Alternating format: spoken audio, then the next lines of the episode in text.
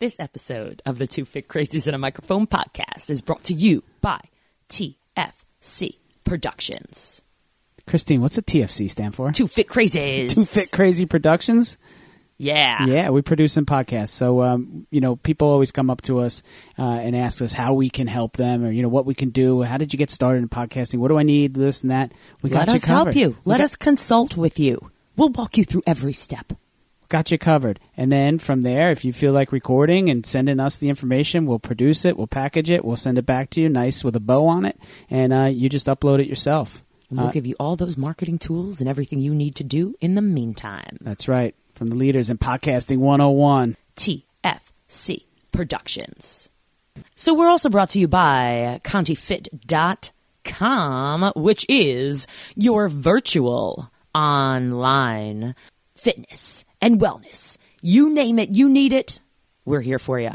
And uh, make sure check out the Let's Face It Together facial fitness and rehabilitation program. Working with special populations around the world. Get virtually certified today. Don't miss out. Also brought to you by High Five Health and Fitness. We've got virtual online health coaching uh, sessions with me, uh, my company, High Five Health and Fitness. Uh, all the information, highfivehealthandfitness.com. It is Christine Conti. And I'm Brian Prendergast. And we are two fit crazies. microphone. We are where it's at. Conti's on a roll this today, this morning, this afternoon, whatever we're at right now. We are somewhere between now and then. and you know what? Today we are talking about some pretty awesome stuff. Dr. Glenn Livingston, he likes to be called Glenn, Yes. is a clinical psychologist joining us from Florida. And he is he specializes with um, binge eating or any sort of eating disorders. He has a book, and he is fascinating because he has really interesting theories about the psychology behind you know the addiction of food, and his personal story is so fantastic. It's one that, yeah, I mean, you have to hear it to believe it. And, um, you know, and, and his strategies that came from Mm-hmm. that story uh, for helping people, helping himself first and foremost. Uh, you know, the developing the uh, the technique and the strategy and the character Mm-hmm. um, to kind of uh, um, y- you know help him uh, or understand himself a little bit better.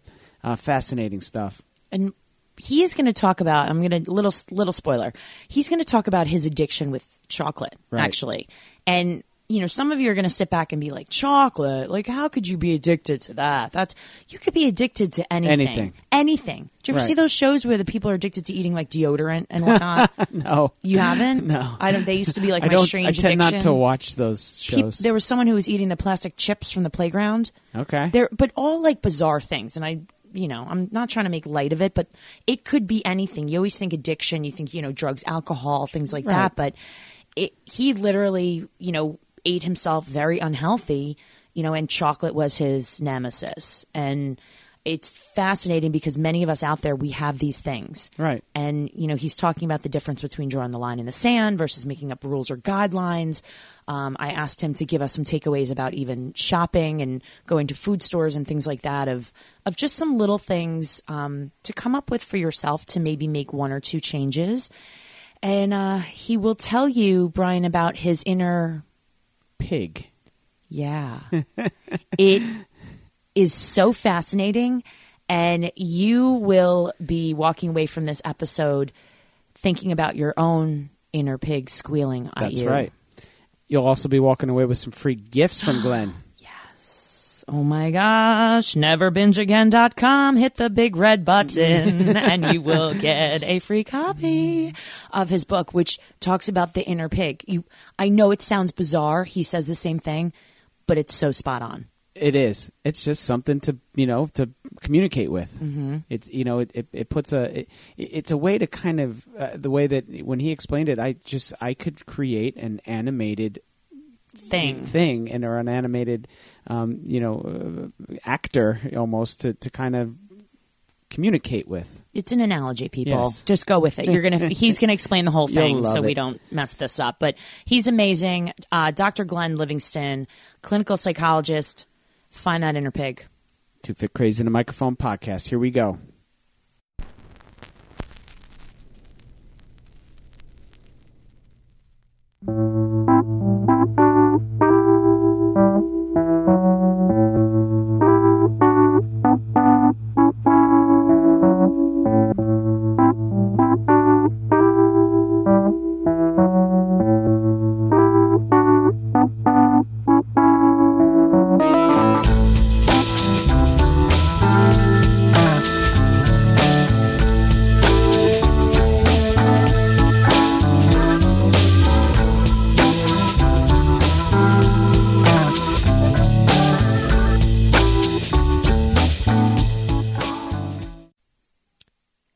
Is Christine Conti. And I'm Brian Prendergast. And we are two fit crazies. And a microphone. We are where it's at. Brian, Yes. you know where it's at today? Yes. Dr. Glenn Livingston, how are you? I'm good. Excellent. Is, is, isn't there a song? Um, two turntables and a microphone. That's yeah. Hands, Yes! hands raised. yes. You Oh, get it. uh, You're a product of the '90s or somewhere thereabouts. Well- I take it. Jeff, Jeff Beck, right? Or Uh, Beck. Mm-hmm. Beck. One name only. cool. Jeff, yeah, Jeff Beck is the uh, the guitarist, not him. And actually, the song was, I, I want to say it was even like the 70s, was there was like an original Yeah. from then. Yeah. No. oh, dude, I'm too old. It's, uh, yeah, I don't, and I don't remember who sings it. I need to figure that out. But yeah, we're, uh, you know, we're, we're where it's at. It's because podcasting is where it's at these days. And, um, you know, our listeners around the world need to know, uh, where it's at. And we get all the great information and great guests and amazing stories out to them around the world. So we are super excited. Now you are in Fort Lauderdale, Florida, correct? I moved just north of there. I, I bought a place on the beach in Pompano, but just, just half hour north. Nice. not too bad. How's the weather today? Oh, it's beautiful. I'm sitting looking at the people jet skiing and paddleboarding and surfing. It's great. Beautiful. All ah. Right. I'm just imagining in my mind. I'm sorry. I had to go there for a minute. it's the best move I ever made. It's the best place I ever lived. It's so takes my breath away every time I walk into the living room. I'm really happy here. so let's let's talk about where you came from and and what's going on because our podcast guests do not just fall onto our show. So you you piqued my interest with um, what you do and and who you work with. So. Dr. Glenn Livingston, doctor of what and what do you do? Uh, well, these days, I help people to stop overeating. Um, but I've had a long and varied career. I imagine you spat out a bunch of spaghetti in the beginning that people heard. Um, and I prefer you call me Glenn, by the way. Just just go- goes a little smoother. Uh, I, I come from a family of 17 psychologists, so my PhD is in clinical psychology. And the standing joke is that if something breaks in the house, everybody knows how to ask it how it feels, but nobody knows how to fix it. and that, that's all I ever wanted to do. I, when I was four years old, my dad was on the radio. And my mom called me into the living room to hear him, and I said, "Why is Daddy on the radio?" She said, "Because he's a psychologist." And I said, "What's that?" And she said, "He makes people happy when they're sad." I said, "Why is he on the radio?" Because he wants to make more people happy when they're sad. And I said, "I want to do that." And that's all I ever wanted to do. And um, it's a little more complicated than that, but, um, but now, now that's what I do. It's rarely Um, a straight line from that point to the next. Yeah, yeah. So what I think the most important thing for people to know is that I, I'm not just a doctor who decided to work in weight loss. I'm I'm a formerly obese person. I'm a former serious binge eater. Um, I was about 280 pounds, and the doctors were telling me I was likely to die of a heart attack, which there are people in my family who have done. As a matter of fact, every man has had one in my family on my mom's side, and um, except for me, except for me. And when I was about 17 years old, I figured out that because I'm 6'4 and moderately muscular, if I worked out for two or three hours a day, I could eat anything I wanted to. I mean, you know, boxes of muffins and whole pizzas or two, and you know, going to the deli and emptying the tray into my mouth, and whatever you could imagine. And if you, you know, if you stop by uh, 7-Eleven and they were out of Pop Tarts or pizza, it's probably because I was there before you. Um, and that that worked for me. It wasn't really a problem. Um, it's called exercise bulimia these days. You don't throw up, but you purge by exercising. Um, but it worked for me. I, I felt like it was a superpower, to quote Doug Graham. And I, you know, was 17 and thin and involved with girls and food and going to the bathroom a lot, which is not what a lot of people talk about when they overeat, but I did. Um, until I was about 23, 24 years old. And I was married and I was commuting two hours a day in both directions to see patients and go to graduate school. And I was helping my wife at the time, ex-wife now, re- run the business. And sometimes she actually wanted to talk to me. And, um, you know, I had patients that I was seeing. It, it was crazy. And I, I could barely find time to work out for a half hour a week. And I was getting a little older and my metabolism was slowing down.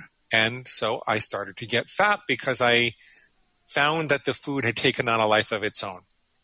I'd be sitting and working with suicidal patients and I'd be thinking about, you know, when can I get my next pizza? And that, that really bothered me, um, because like I said, I always wanted to be a really good psychologist. And if you know anything about psychology, it's, it's not really an intellectual pursuit, at least not clinical psychology. It's something, it's more like lending people your soul. You, have got to be 100% present. You have to have your wits about you. You have to be able to concentrate and, you know, absorb their emotions and be, you really got to be in it. You, you got to be there with them. And thankfully, I never lost anybody. And thankfully, you know, I also work with a lot of couples after an affair, and I, you know, I think out of hundreds of them, only two of them ever got divorced. Um, but I wasn't whole. I wasn't happy. And I felt like the food obsession was getting worse. Um, I got fatter and fatter until I was, um, one point in, in my mid 30s, I think I was about 280 pounds. I stopped weighing myself at 257, but I know I got a lot fatter. And um, being a psychologist from a family of so many psychologists, if you have a hammer, everything looks like a nail. And I figured there must be a hole in my heart, and that's why I'm trying to figure out the hole in my stomach. That's why I'm trying to fill the hole in my stomach. And if I could fix the psychology about it, then fill that hole in my heart, then this would all stop. And I went to psychologists and psychiatrists and nutritionists and Overeaters Anonymous, and I took medication and I had some spiritual pursuits and it, it made me a very soulful person. I learned an awful lot about myself and sometimes I'd get thin for a little while, but I'd always wind up getting fatter and more obsessed. And um, there were three things that eventually flipped the paradigm for me, where I realized that it wasn't so much having to heal my inner wounded child that was going to get me better. Although I think that's a valuable thing to do. I think that's a soulful thing to do. It it was more like assuming I was the alpha wolf in my own body and that these cravings, these drives were uh, were challengers to the to the leadership.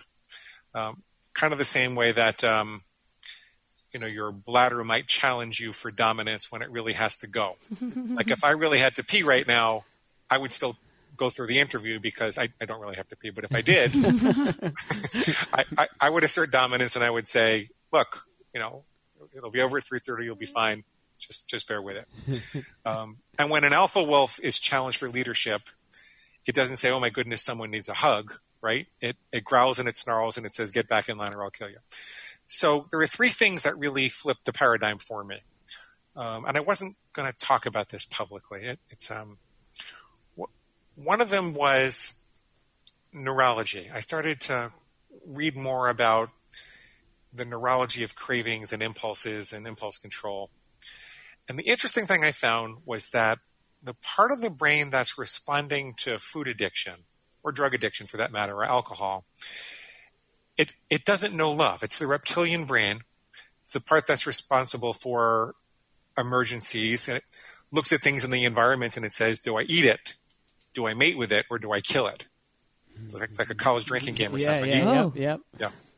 It doesn't know love. Lo- love, what we think of as love is more from the, um, you know, a little bit from the limbic brain, but really more from our conceptions of who we want to be and who we are in relationship to our tribe and who we are in relationship to the you know family and and then you know the top of the brain which whether you believe in evolution or creationism it it's the way that it is. It's just kind of lined up like this.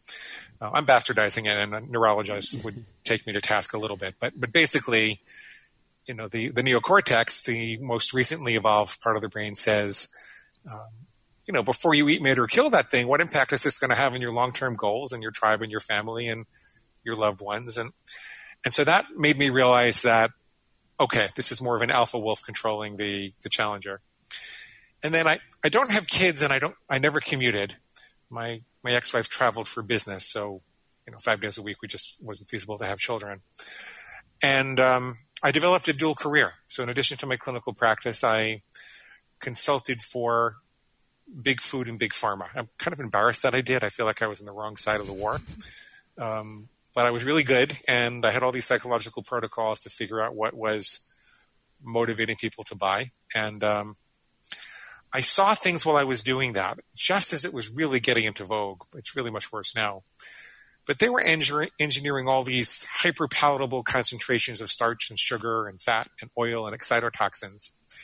And the purpose of it was to hit our bliss points in the lizard brain without giving us enough nutrition to feel satisfied. Now they wouldn't, they don't have that in writing anywhere. They wouldn't say that exactly, but, um, but that's what they were doing, right? And the result is addiction. The result is that your survival drive winds up getting hijacked and, um, you know, you get obsessed about bags and boxes and containers. But every time you're looking for love at the bottom of a bag or, bag or a box or container, there's some fat cat in a white suit with a mustache that's laughing all the way to the bank.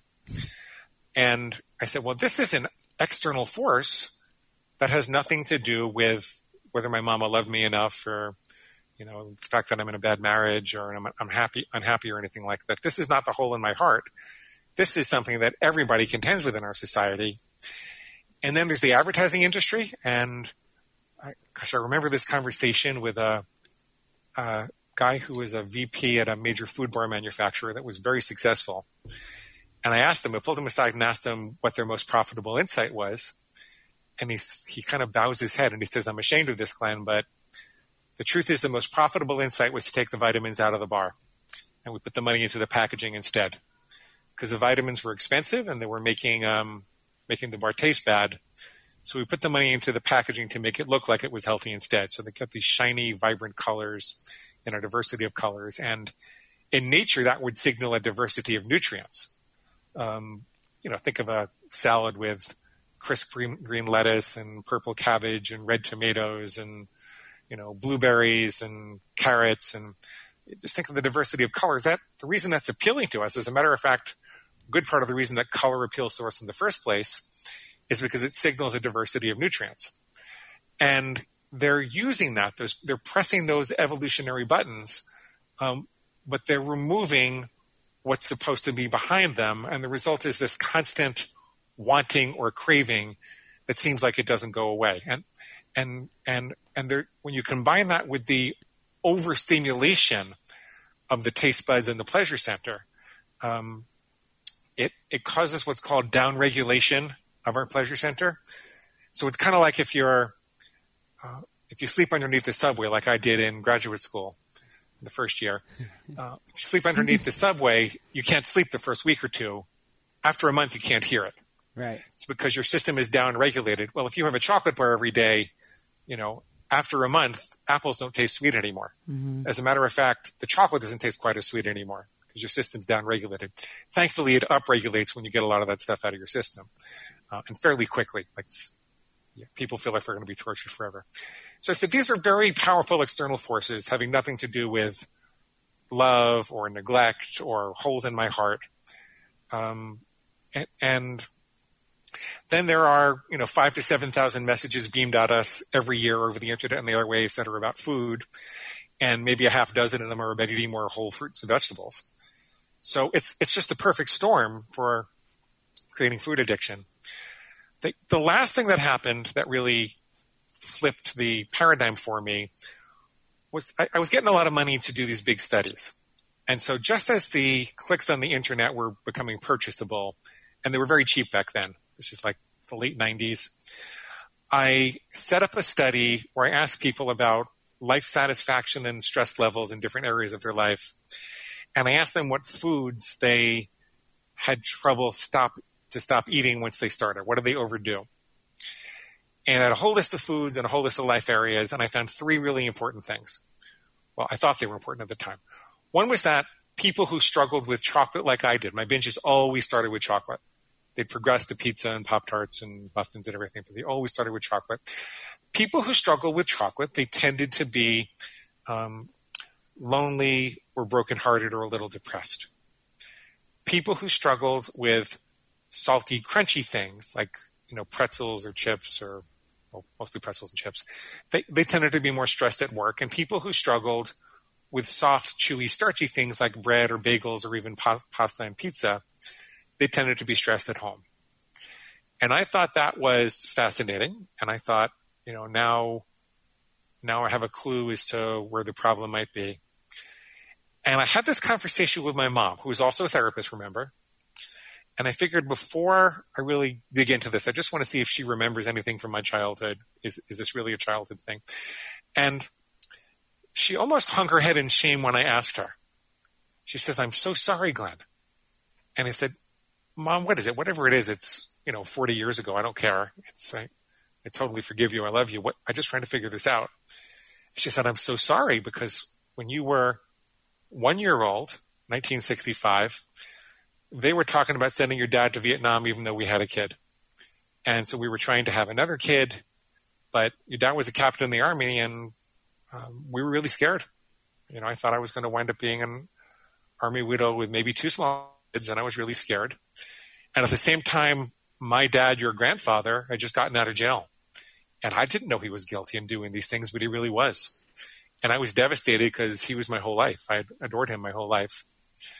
And as a consequence, half the time when you came running to me for food or for cuddles or for love or just to play, I didn't have it. I was sitting staring at the wall and, um, and I was depressed and anxious. And I kept a big bottle of chocolate Bosco syrup in a refrigerator on the floor. And I'd say, honey, go get your Bosco. And you go running over to the, to the refrigerator and you'd open it up and you'd suck on the cover and you suck on the Bosco and you go into a chocolate sugar coma. Hmm. And see, if this were a movie, then at this point, mom and I would have a big hug and a big cry and we'd forgive each other and I'd never have trouble with chocolate again. Like if my theory was right mm-hmm. that I have a hole in my heart, that should have done it. Um, you know, we did have a hug and a kind of metaphorical cry, and it was a good conversation to have. I learned a lot about her. I was able to forgive myself. I felt softer towards myself, like some of the self hatred subsided. But I actually started eating worse, particularly with chocolate. I actually started having more chocolate. And it's because there was this crazy voice inside of me that, that went something like this. It says, Hey, Glenn, you know what? You're right. Our mama didn't love us, us enough, and she left a great big chocolate sized hole in your heart. And until you can find the love of your life and get out of this marriage, you're going to have to go right on binging on chocolate. Yippee, let's go get some more hmm. right now. So there was this voice of justification.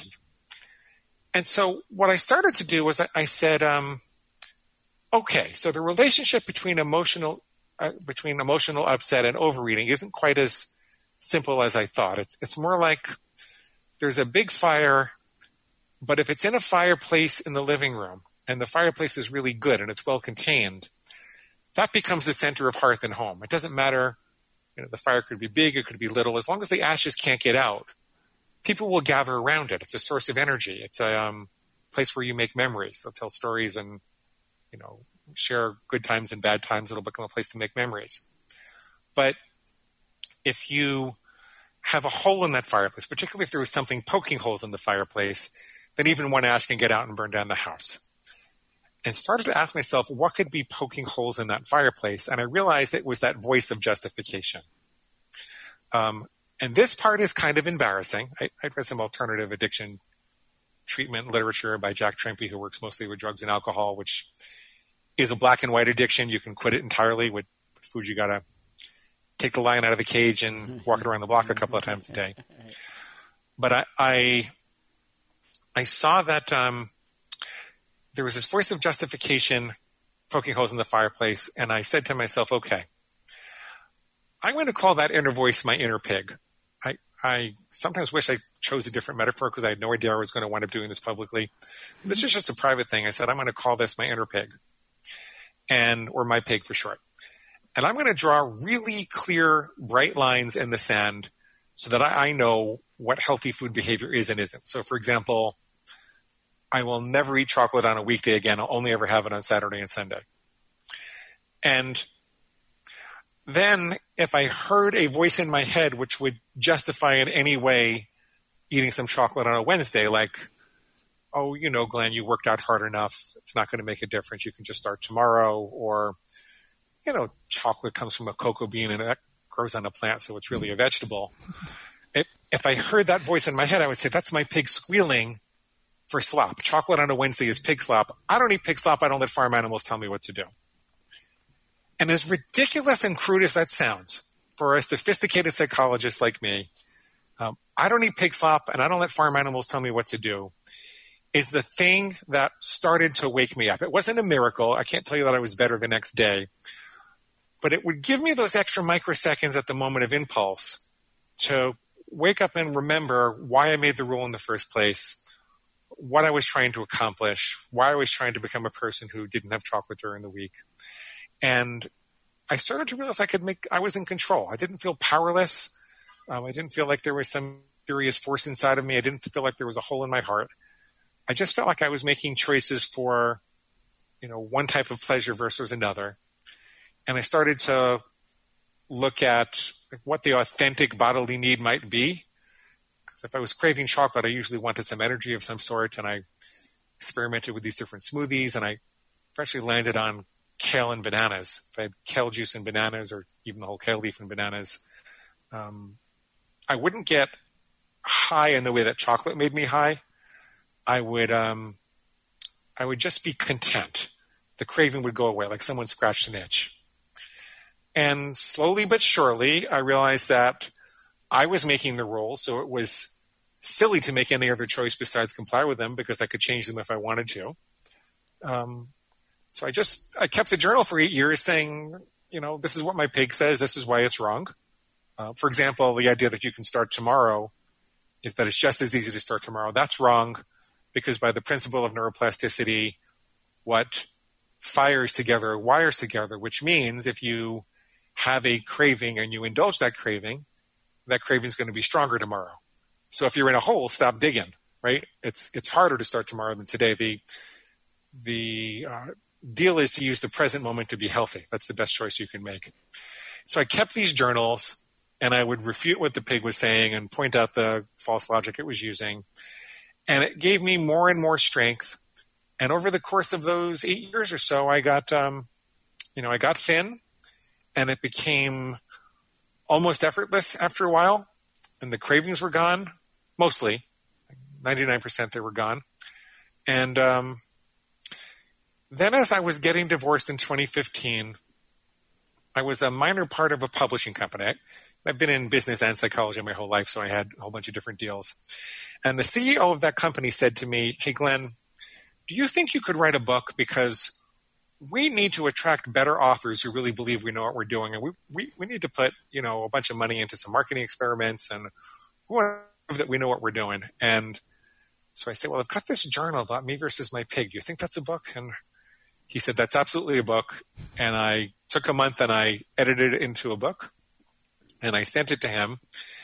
Two weeks later, he calls me back and he says, Glenn, don't answer pig slop. I don't need pig slop. I don't let farm animals tell me what to do. And he proceeded to lose 100 pounds over the course of the next couple of years. Wow. um, and that's the story. We, we published it and, you know, yeah, we both know what we're doing. We've been in marketing our whole lives, but we had no idea how it was going to take off. And we got almost a million readers, and we have a, this whole coaching network. And I, I go around telling people I'm a psychologist with a pig inside me, and you might have one inside you too. That's um, that's what I do now. That is one hell of a story, Glenn. that's all I have to say about that. Yeah. It, and that's what makes you so effective and so empathetic with everybody. And you know, the people we talk to those that, you know, really get out there and really make an impact, they've been through something. They know how it feels. They know how hard it is to say, you know, how do you shut up that pig? I love your analogy as a former English teacher and and uh, lover of literature and, and analogies. I, I, think it's such a perfect way to empower yourself and to tell people it's such an easy, relatable thing as opposed to explaining, well, this is the theory of neuroplasticity and this is how your body rewires right, itself. Right, and, right, right. And, yeah. you know, same thing, you know, with us, we consider ourselves, although we're not psychologists, uh, disclaimer, fitness psychologists. Really, that's who we are.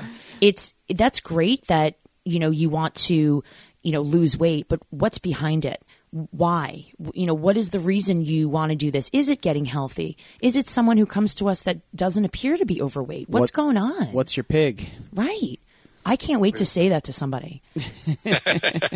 So, some people take offense at the word pig, um, and you don't have to use it. You can call it a food monster. You could call it um, you know, your junkyard dog, or Right. people come up with their own names for it. The, the key is that you don't think of it as a part of yourself. It's more like a thing inside of you, and by definition, it's sociopathic. By definition, you know, pig squeal is any thought, feeling, image, or impulse that suggests that you're going to break your rule. Um, so it only wants to break your rule, and it's not because of your inner wound or that you need comfort or love. I always ask people who say they, you know, they eat chocolate for comfort. I said, well, when you go to the dentist, does the dentist say they're out of Novocaine and they'd like to inject you with some chocolate instead? Um, because there's something else going on. Pe- people eat chocolate to get high. It's um, it's an unnatural. I'm not saying there's anything wrong with it, um, and I I'm very diet agnostic. I help people with all sorts of diets, and you know I try to balance freedom with um, control and safety. But um, you know, don't don't fool yourself into thinking that it's comfort because that that will just make your pig exaggerate your uncomfortable emotions so that it gets some comfort food. There, there's the element of um, an unnaturally concentrated source of pleasure in the form of starch or salt or fat or oil or excitotoxins. And um, and yes, it's important to know why you want to do this. And I, I tell people, you know, like like I will never have chocolate again. It feels a little bit like there's a Nazi policeman over your shoulders all the time, and you can do it. You know, you can draw a clear line, and you can you can ignore the pig, and you can you can do it. But if you ask someone, could you never have chocolate again? They'll usually say, no, that's too much. If you ask them, could you become a person who doesn't have chocolate? They'll say, maybe. Maybe I could do that. Because we're, we're used to adopting character traits with unwritten rules all the time. Like if you, if you walk into a diner and there's a $20 bill on the table because the waitress hasn't seen her tip yet, and she says, I'll be right back. I just have to get, get you some menus. And there's no video camera and no window and nobody's up front that would see you take it. Virtually nobody would take that $20 bill that I talked to and I ask them why. They'll say, well, I'm not a thief. You know, I, I'm just not that kind of person. She worked hard for her money and um, I'm going to leave it there and even let her know that it's there. And so we actually do that kind of thing all the time because of the kind of people that we want to be. Um, and if, if you know the kind of person you want to be and you know what the benefits of being that kind of person would be, like concrete physical benefits of losing weight and feeling great and having more energy and the mental benefits of being less obsessed with food and being present for relationships and being able to roll roll around the floor with your kids or grandkids. It's I mean, that's there. But if, if you really really have a vision of the kind of person you're trying to become, it's a lot easier to to let the chocolate go. Um, so I'm, I could say a lot more about that if you want to, but I, I'm No, aware I- that I'm talking a lot and No, I have I- to give you guys a chance. We're we're fascinated by this, so uh, you know, don't don't take our uh, silence in any other way other than we're listening. Um, My notes, my note taking skills are stellar. what is I have to what I want to say is that is that, you know you're an, you're an incredibly in tune person, right? Part of that is your profession, your education, and you even mentioned your upbringing and your you know everything about you is as uh, you know as someone who is going to go inside to figure out why. Um, so many people that we come across don't look there at all. Um, don't understand that there's may perhaps even an issue. You know, if they step on a scale, then maybe they see that, but they don't, um, uh, you know, relate to the fact that they have an issue with chocolate or whatever it may be. Um, that they're, you know, that there's a problem there, so to speak. Um, you know, so how do you, how do you look at it like that? Like you're somebody who's always looking for that angle. You're looking for that hole, that hole in your heart or whatever in your stomach or whatever it may be. Um, but so many people are just drifting through, and those people, there, there, there's more of them out there that have these health issues, um, weight or what otherwise. That um, you know, what what are your thoughts on that? I work with people where they are. So, so um, most people are aware that they'd like to lose some weight. Most people are aware that they eat beyond their own best judgment. Um, and I'll ask them. So let's let's stick with the chocolate example. and I will ask them, well, what role do you want chocolate to play in your life? I know that, you know, this inner part of you that feels out of control says that you can't really change it, but what if you could? Or what if you could have it play any role you want to in your life? Anything from having it very specifically on the weekends or, you know, two ounces at night after dinner or what, whatever it is you, whatever it is you want to do with it to not having it at all. Um, or to not, or to just eating as much as you want. What, what role do you really want it to play? And people can relate to that. And then I'll say, well, if you did that, um, let's say you could do it for a whole year, what would happen? Like, uh, imagine you wake up a year from now, you look yourself in the mirror, and I, I give you a call and you say, Glenn, you know what? I can't believe it. I did it. I had chocolate just two ounces every night for a year. Um, what would be different? What would you see in the mirror? How, how would it feel to be you differently than how it feels to be you now? And most people will start with the physical and they'll say, well, my face is thinner and, you know, my skin is, um, is clearer. And I, I've lost a bunch of weight because, you know, by getting chocolate under control, it made me want to follow with some other disciplines. And, um, you know, I'm, I'm, I look like I've, um, got a little more energy. I look happier. And then I'll say, well, why are those things important? What, why is it important to have more energy? What would you do with it? And they'll say, well, you know, my wife keeps asking me to go for a hike on the weekend and I've been putting it off because it's just too hard for me. But now I can go for a hike with the family on the weekend and I can make some memories with the kids. Oh yeah. Well, how old are your kids? You know, what are their names?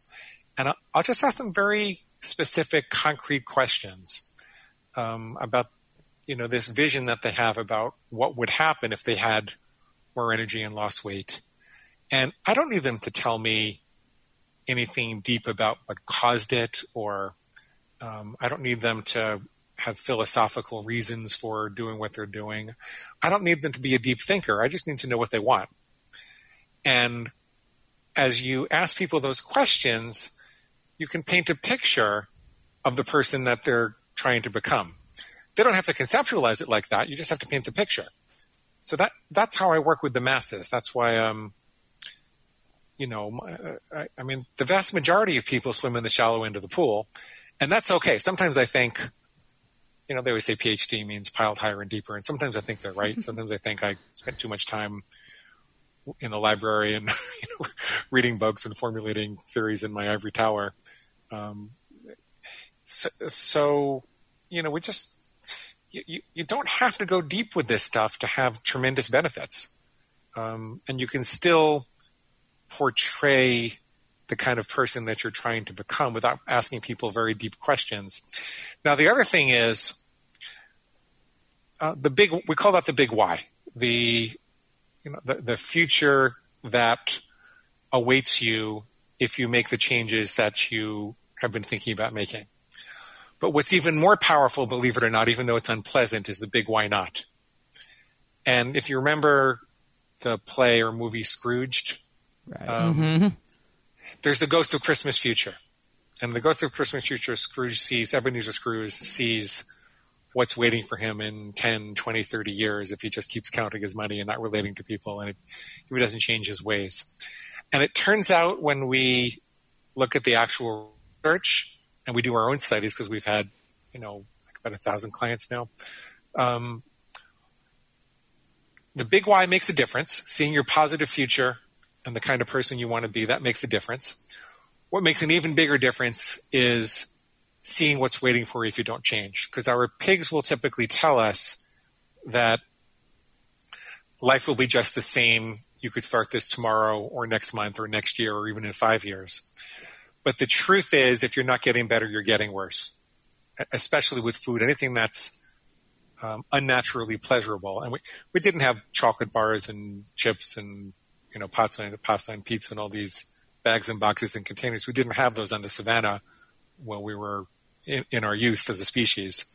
So all these things that are unnaturally pleasurable, if you kept on abusing them, everybody makes their own definition of what abuse is, but if you kept on abusing them, what would happen? And we have even more success with people who has, have a parent with diabetes or who had a heart attack or a stroke and they you know, they maybe they're pre-diabetic or diabetic themselves, and they have all these warning signs, and they know what, you know, they know what's ahead in life, and it's it's usually not waking up dead one morning. Eighty percent of the people who get these conditions, their quality of life suffers, but they continue to live. So there are decades of suffering that most people experience, and they don't want to look at that or think about that. They want to think, well, who cares? I'll just wake up dead one morning. But it doesn't happen like that for the vast majority of people. And if you can really look at that ghost of Christmas future, it becomes like a hungry bear chasing you. And we find that people who have that, in addition to the thing they're running towards, they've got the carrot and the stick, they do even better. Ca- carrots and sticks and really, really clear lines. So you're not having to make ambiguous food decisions all day long because that wears down your willpower. I want to just reiterate to our listeners right now that the fact that you're coming out here and saying chocolate is what it is, it seems like such an innocent, wonderful thing. People have these, you know, oh, chocolate as a reward, chocolate as a holiday. And, you know, again, you're, you're talking about chocolate. this could be anything to anyone. And I love the fact that, you know, you say this because, you know, you could go on about obviously drugs and alcohol and, you know, certain behaviors, but this, which I think a lot of people out there have addictions to things that they they kind of trivialize because they don't, you know, society doesn't deem it as an evil. And I think that's important to to remember our society seems to have a tacit agreement to slowly kill ourselves with food. Mm-hmm. If you look at the level of sugar and flour and um, alcohol and, and sodium, look at the level that's in the standard American diet. I mean, it's terrifying. It's, it's criminal. Yeah, it's criminal. And that people think that that's okay, and we all joke it off and say, well, anything in moderation. Um, I mean, that's why, you know, obesity rates are 80% of 80% higher than what they were a couple of decades ago and cardiovascular problems and cancer. There, there are all these diet reversible conditions. We don't have to suffer the way we do in the second half of our life. And, um, you know, most people, you know, a lot of people lose body parts as they get older because of these things. Right. And you don't have to. It, it's, um, there are a lot of changes you could make. I, I help people make them very slowly. By the way, I don't. I don't. Um, I don't say, well, look, you have to eat sandpaper and you know dirt and rocks until you're at the weight you want to be.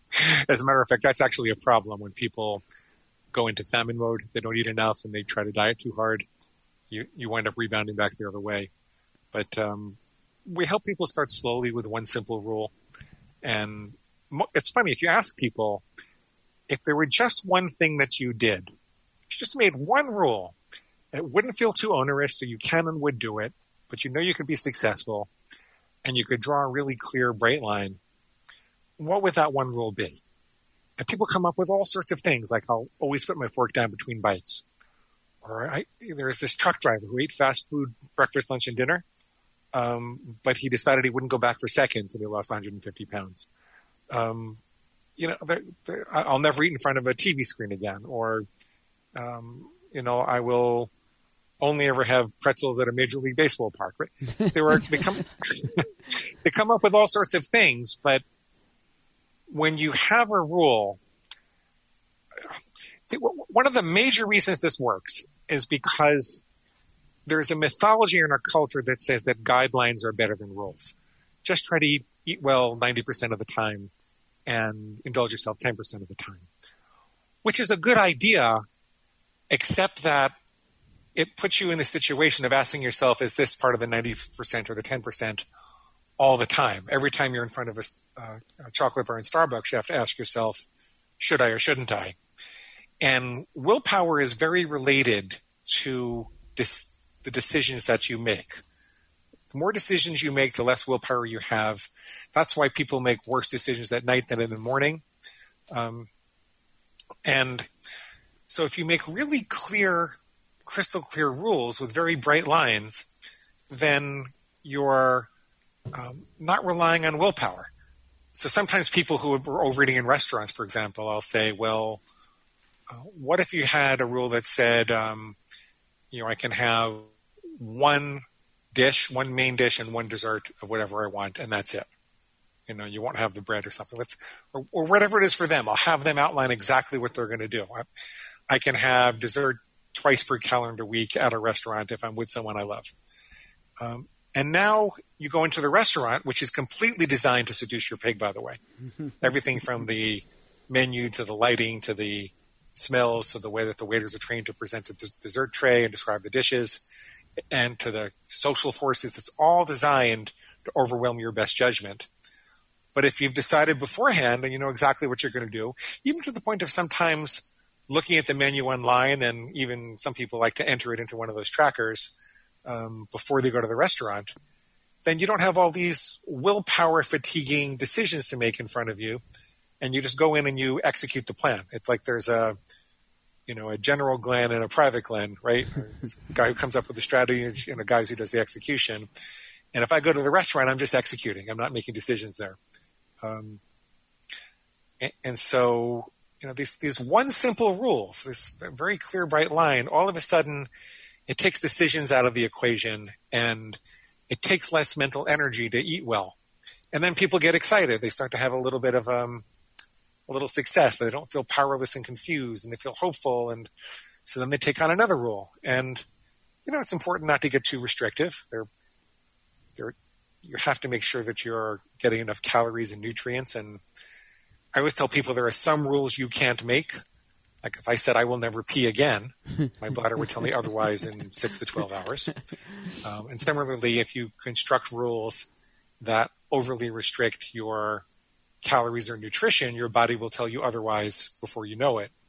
Um, but within reason, you can really eliminate your decisions and, um, you know, look at all those dangerous, I call, I call them food intersections because it's, it's like you're a city planner designing where the red lights go and where the where you don't need any traffic control at all, where the stop signs go. Um, you know, and you can create a situation for yourself where food feels as free and easy as driving around a city does. You just naturally stop at the red lights. Um, you know, you go with the green lights, and you, you, have this general awareness. But you can listen to music or talk on the phone, um, hands free. Yeah, you can do that. so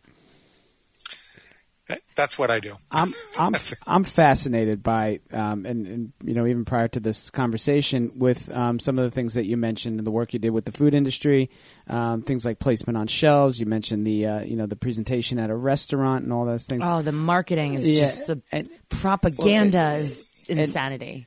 like on a, on a psychological level, you know how, how bound are we uh, to this stuff, and how, and how I mean we're we're now somewhat aware of it, and obviously, you know, when you mentioned it wasn't like I said the first time I'd ever heard of anything like this. But how bad is it? What you know, we're we're, we're fighting an uphill battle, and um, in, in, many ways. Um, bad. Yeah, it's, it's bad. bad. It's really bad. It's bad, but there's a but this is a simple defense. It requires a little work. Henry Ford said, "Thinking is the hardest work there is. That's why hardly anybody does it." um, we can't be sheeple. We, we can't just go along with the idea that advertising doesn't affect you. If, uh, advertising affects you more when you think it doesn't affect you, because then your sales defenses are down. Um, it requires some work to think through who you want to be with food, what role you want these danger. I don't want to say dangerous, but the foods that have been out of control in your life. What role do you really want them to play? There are some people for whom uh, some variation of sugar, salt, fat, starch, and oil are, are things they would do better having none of than any. Um, for me personally, for example, I, I, I haven't had chocolate in years. I just, I tried six ways to Sunday to make a rule that would let me have it sometimes. And my sister says, she takes two little squares and she says, I'm going to put the best in my purse for later. And I don't, I don't know how she does that because I'm someone who can't have any at all, or I just, I can't stop thinking about it. Um, but, but you can, you can do the work of thinking through all of the triggers and asking yourself the question of what would be ideal what would be ideal if I could follow it. Then draw the line in the sand and, you know, watch yourself try to break it, watch your pig try to get you to break it. And then every time the pig tries to get you to break it, ask it why. and it'll present you with a half a truth and a bigger lie. You know, you failed a thousand times before. You can't follow any rule or any diet. Therefore, you're going to fail in the future. So you might as well just binge now.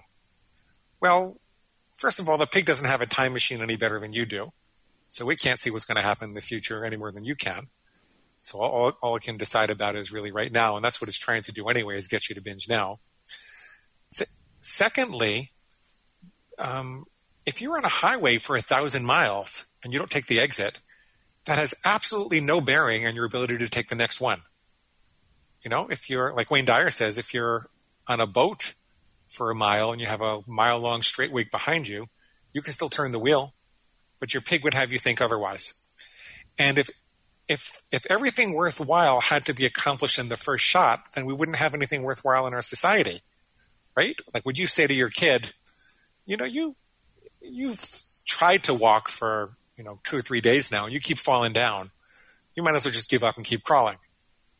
We don't say that. We know that there are valuable things which are part of development, that learning is part of development, and it requires a multitude of trials and failures, and you fall down seven times and you get up eight. So, you know, you ask your you ask your pig, why should you break this rule? And you think about, um, and obviously we help people to do this, but you you think about where the false logic is, and you disempower it. And you do that enough times, and and the pig will say, well, no matter how many times you do it, it's going to find something else to binge on. But there are only a limited number of things you can binge on. It's you know basically those categories I keep talking about: sugar, salt, fat, oil, starch. Um, once you figure out what the right rules are for those areas, it's it gets pretty hard for the pig to binge. So you can you can beat this thing, and it it just requires a bunch of front loaded work for a couple of months. Kind of like it takes so much energy for an airplane to get off the ground, but that once it's at cruising altitude, it really doesn't take much fuel at all to get to its destination.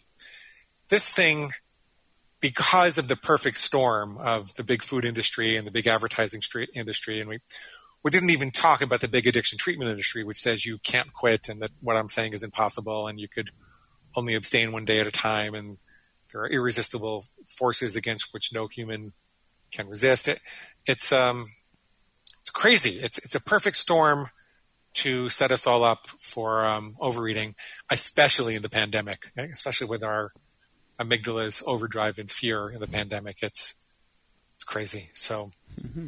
let me, yeah, you can beat this thing. You can beat this thing. Let me ask you this, just for a lot of our listeners. This is I actually a couple things I'll tell you in a minute, but um, I used to teach um, the psychology of supermarkets. It was some story, some short story I used to teach every year, and we would get into the marketing, and they would say, "Well, what is a what is marketing, and what does it do?" And, and I would say, "Well, there's a psychology when you walk into a supermarket." And you know, they're like, "Well, what do you mean?" I'm like, "Well, what are the first things that you see when you walk in?" You know, and it's what is it? It's the sale items. It's your cookies. It's your potato chips. It's your playing right into what you're talking about: your starches, your sweets, your your um, sugar or your uh, salt. And I said, well, then take a look at where things are placed. Look at what's popping.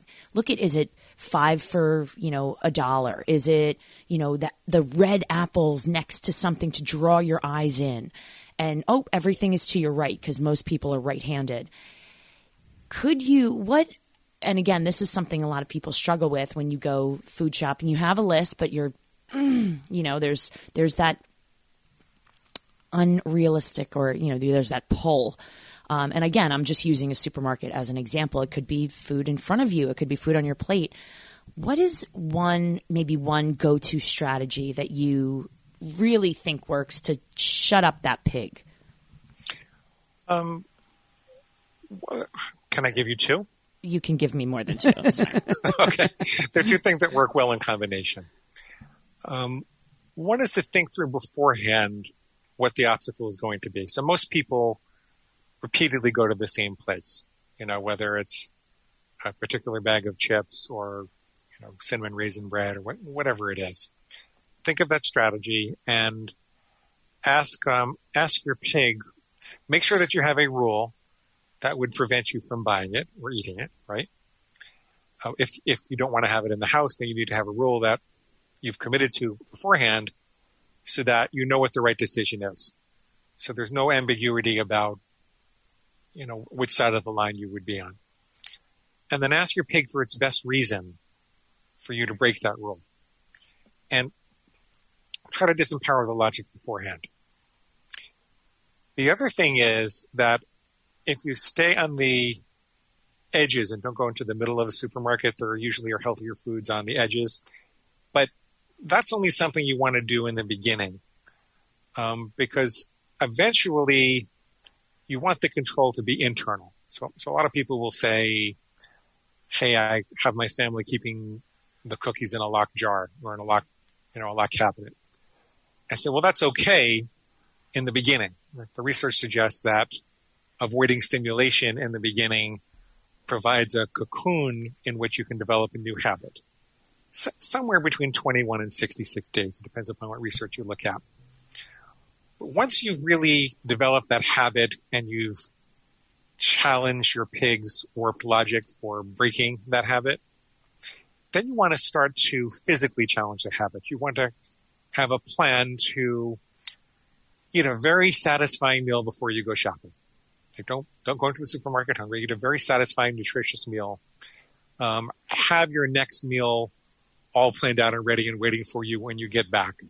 So there's no question whatsoever that you're going to be nutrified and, um, you know, and you're certainly not going to starve. Your, your pig can't say they're, they're going to find your bones by the refrigerator tomorrow. And then walk right up to that aisle, walk into the supermarket, walk right up to the aisle and say, okay, okay, pig, here's your chance. If you can give me a good reason, anything better than what you did before, maybe I'll do it.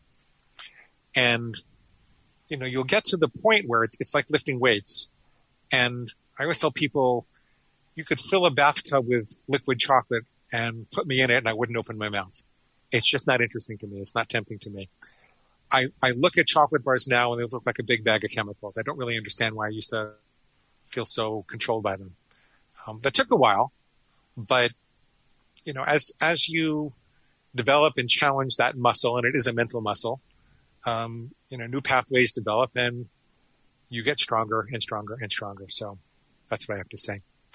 Hey guys, I, I have to be on a call at half past the it. hour. I want you to um, tell our listeners actually all about um, where they can find you, where they can find your book, and um, any social media and websites. Go. well, I, have got a couple of goodies for you, um, and they're all at neverbingeagain.com. If you click the big red button and sign up for the reader bonuses. And among those are a free copy of the book Never Binge Again. This is at neverbingeagain.com in um, Kindle, Nook, or PDF format. That's the first thing. The second thing is, I know this is kind of weird that, you know, Brian and Christine have the psychologist on who has a pig inside of him, and maybe you do too. oh, I love it. I, I know it sounds really harsh in the abstract, but if you hear me coach some people through it, and I've recorded a half dozen sessions or so that you can listen to for free. Um, you'll see it's actually a very compassionate, life-giving, loving philosophy that takes people from feeling hopeless and powerless and confused about food and defeated to feeling hopeful and enthusiastic and optimistic about their ability in just one session. It's a very, very powerful method. Um, and you'll get that when you sign up for the reader bonuses. And the last thing that not the last thing, the last really important thing you'll get is a copy of our food plan starter templates. So like I said, this is all diet agnostic. It doesn't matter whether you're keto, low carb, high carb, point counters, calorie counters, macrobiotic, vegan. It, it doesn't matter. Uh, we've thought through possible sets of rules you might want to consider. We call them starter templates because if I give you a diet, your pig will say, like it's said of every other diet guru before, oh gee, that guru's diet is no good. We'll have to find another one. But in the meantime, let's just keep on binging. Hmm. Mm-hmm. So you got to take control of your own plan and take responsibility for it. So neverbingeagain.com, click the big red button, and that will lead you to our podcast, our readers forum, and our social media and all that kind of thing. Neverbingeagain.com, click the big red button. Beautiful. Thank you so very much for joining us today and really enlightening our listeners around the world about some key takeaways of find your pig, shut your pig up, make some rules, make some guidelines. Glenn, I can't thank you enough for all of the information that you've shared with us. I've taken copious notes, and um, all of our listeners need to go and check everything out and definitely read the book. You're very welcome. Thank you for having me on. Glenn, thank you so much. Fascinating conversation. And with that said, it is Christine Conti, And I'm Brian Prendergast. and we are two fit crazy. And the microphone. We are where it's at. peace. Love that song.